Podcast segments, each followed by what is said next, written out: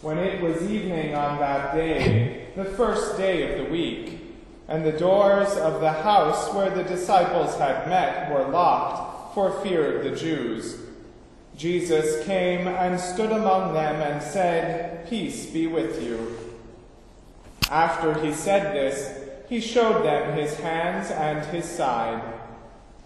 Then the disciples rejoiced when they saw the Lord.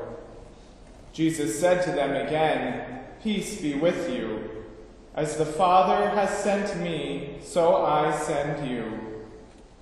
When he had said this, he breathed upon them and said to them, Receive the Holy Spirit. If you forgive the sins of any, they are forgiven them. If you retain the sins of any, they are retained. But Thomas, who was called the twin, one of the twelve, was not with them when Jesus came. So the other disciples told him, We have seen the Lord. But he said to them, Unless I see the mark of the nails in his hands, and put my finger in the mark of the nails, and my hand in his side, I will not believe. A week later, his disciples were again in the house, and Thomas was with them. Although the doors were shut, Jesus came and stood among them and said, Peace be with you. Then he said to Thomas, Put your finger here and see my hands. Reach out your hand and put it in my side. Do not doubt, but believe. Thomas answered him, My Lord and my God. Jesus said to him, Have you believed because you have seen me? Blessed are those who have not seen and yet have come to believe. Now Jesus did many other signs in the presence of his disciples, which are not written in this book. But these are written so that you may come to believe that Jesus is the Messiah, the Son of God, and that through believing you may have life in his name. The Gospel of the Lord. Day by day, dear Lord, of Thee three things I pray to see Thee more clearly, love Thee more dearly, follow Thee more nearly day by day. Amen. if you've been following the readings for the daily Eucharist and the daily offices appointed for this past Easter week, that week that the Eastern Orthodox tradition calls Bright Week, you will have heard or read no less than 13 gospel accounts of various appearances of Jesus after his resurrection. And this is in addition to the passage from Paul's first letter to the Corinthians that was read on Monday, one of the earliest texts we have attesting to the resurrection, where Paul tells us, I handed on to you as of first importance what I in turn had received that Christ died for our sins in accordance with the Scriptures, that he was buried, and that he was raised on the third day in accordance with the Scriptures, and that he appeared to Cephas, that is Peter, then to the twelve.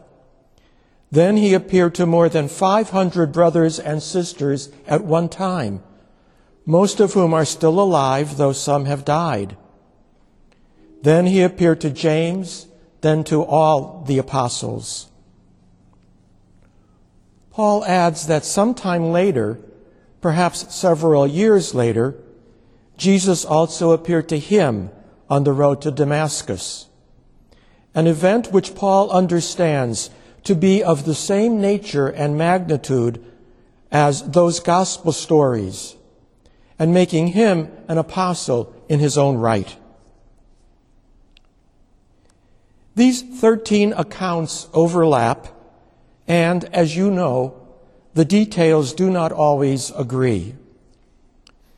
Through the ages, there have been numerous attempts to construct a so called harmony of these accounts, to make them orderly, to assign a time and a place for each, and to mold them into a coherent whole. But in truth, this is virtually impossible. And to say this is to say no more or no less than that these gospel narratives of the appearance of the risen one are exactly what we might expect in ordinary human experience. I'm thinking here of reports of accidents or crimes or other sudden dramatic events. Those directly involved or even more distant observers often have strikingly divergent accounts of what occurred.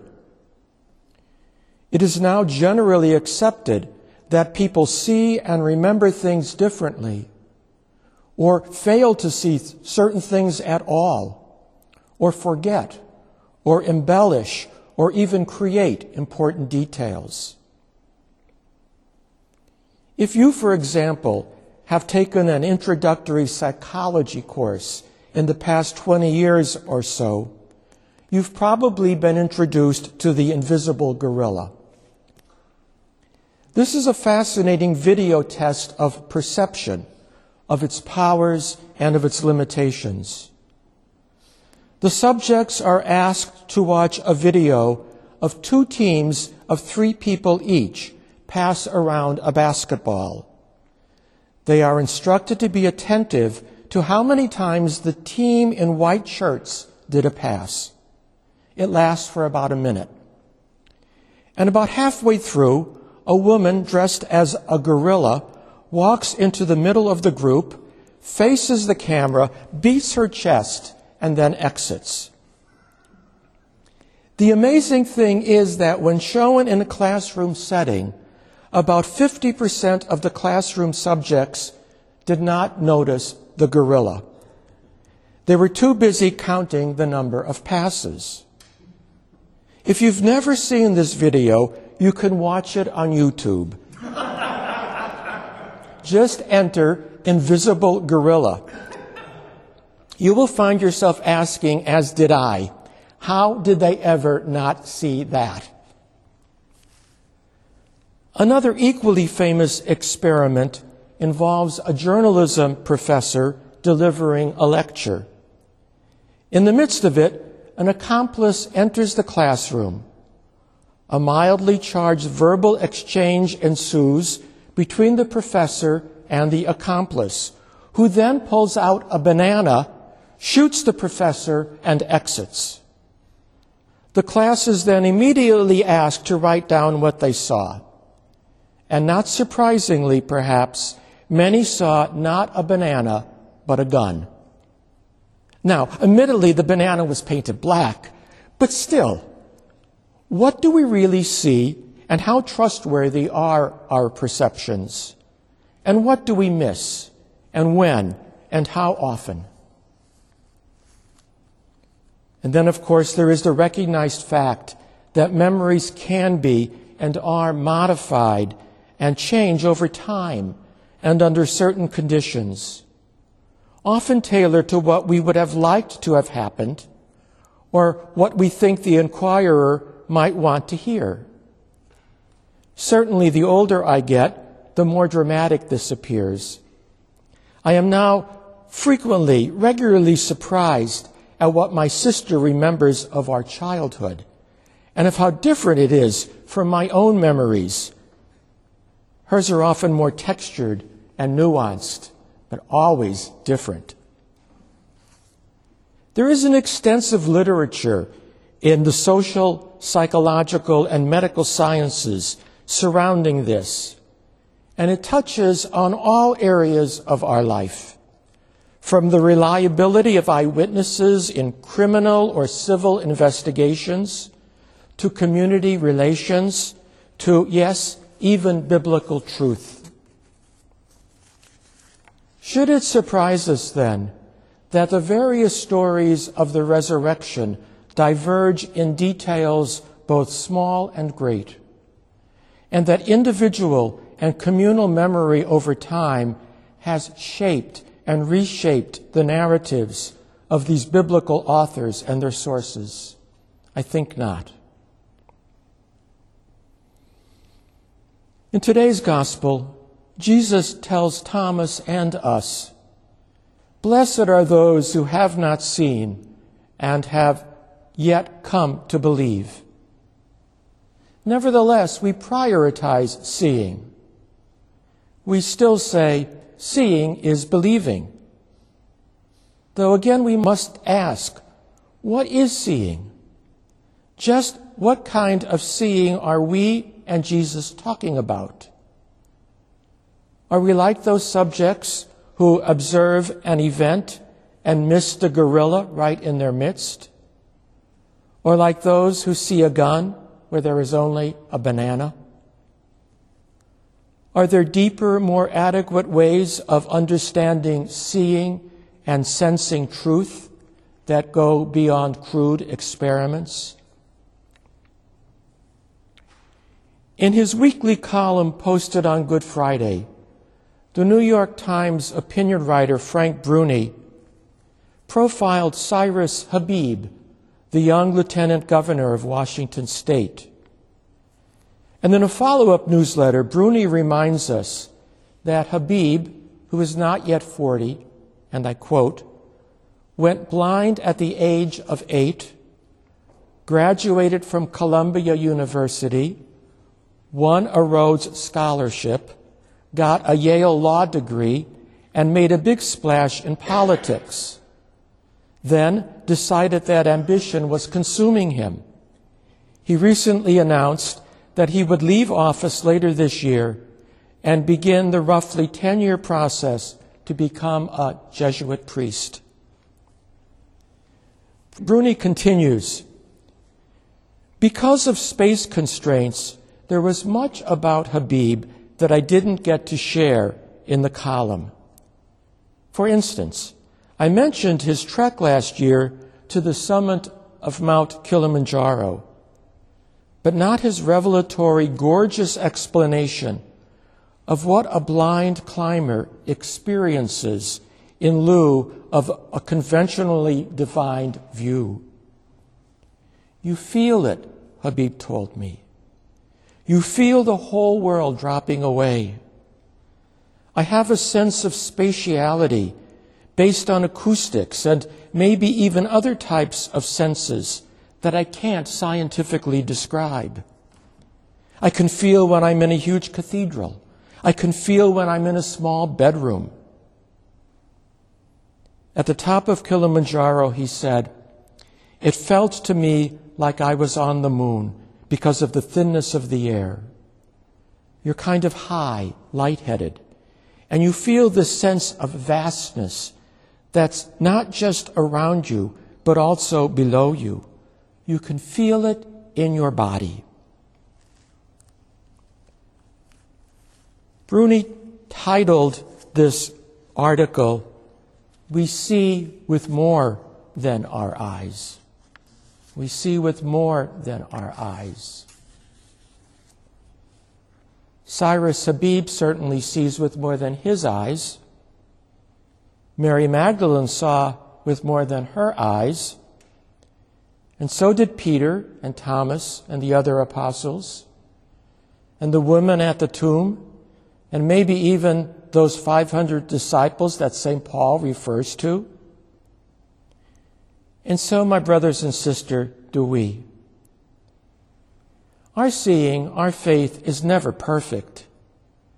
We sometimes see guns where there are only bananas and we miss the gorillas. But we do see Jesus somehow with more than our eyes, though we may not be able to describe it scientifically. And that seeing is, for me at least, at the very root of faith. That is why I am here today, and probably why you are as well. And that may be enough for us to know now, today, in this very strange season. What then do I say of the resurrection of Christ? I say yes. But what exactly that yes entails is often quite unclear or downright opaque. Some days I'm ready to affirm the words of the 39 Articles of Religion that, quote, Christ did truly rise again from the dead and took again his body with flesh, bones, and all things appertaining to the perfection of man's nature. And on other days, all I can manage is simply to confess that Christ is risen and trust that he will, in his tender mercy and at the right time, fill in the details. In either case, however, and in any case, I need to be prepared to see with more than my eyes, and so must we all. We need to sense with our whole being, and as Cyrus Habib says, feel in our body the advent of the risen one, who comes to us in our upper rooms or on our road to our Emmaus, or who meets us in Galilee, wherever that might be. We must keep our eyes open, all of them. We must, to paraphrase the prologue to the rule of St. Benedict, gaze with the eye of the heart. Once again, I find myself challenged and comforted by the words of Archbishop Rowan Williams, who said, No matter how early you go to the tomb, God has already been there first. It's not about getting up early enough or getting there fast enough, is it? It's about opening our eyes to the one who, no matter how early or late we arrive at the tombs or graveyards or dead places in our lives, is there ahead of us, preparing a place, longing to greet us, to feed us, to heal us and embrace us, and who is content to abide with us forever. If only we could see this. If only we could see him. If only we could learn to see with more than our eyes. Day by day, dear Lord, of thee three things I pray to see thee more clearly, love thee more dearly, follow thee more nearly day by day. Amen.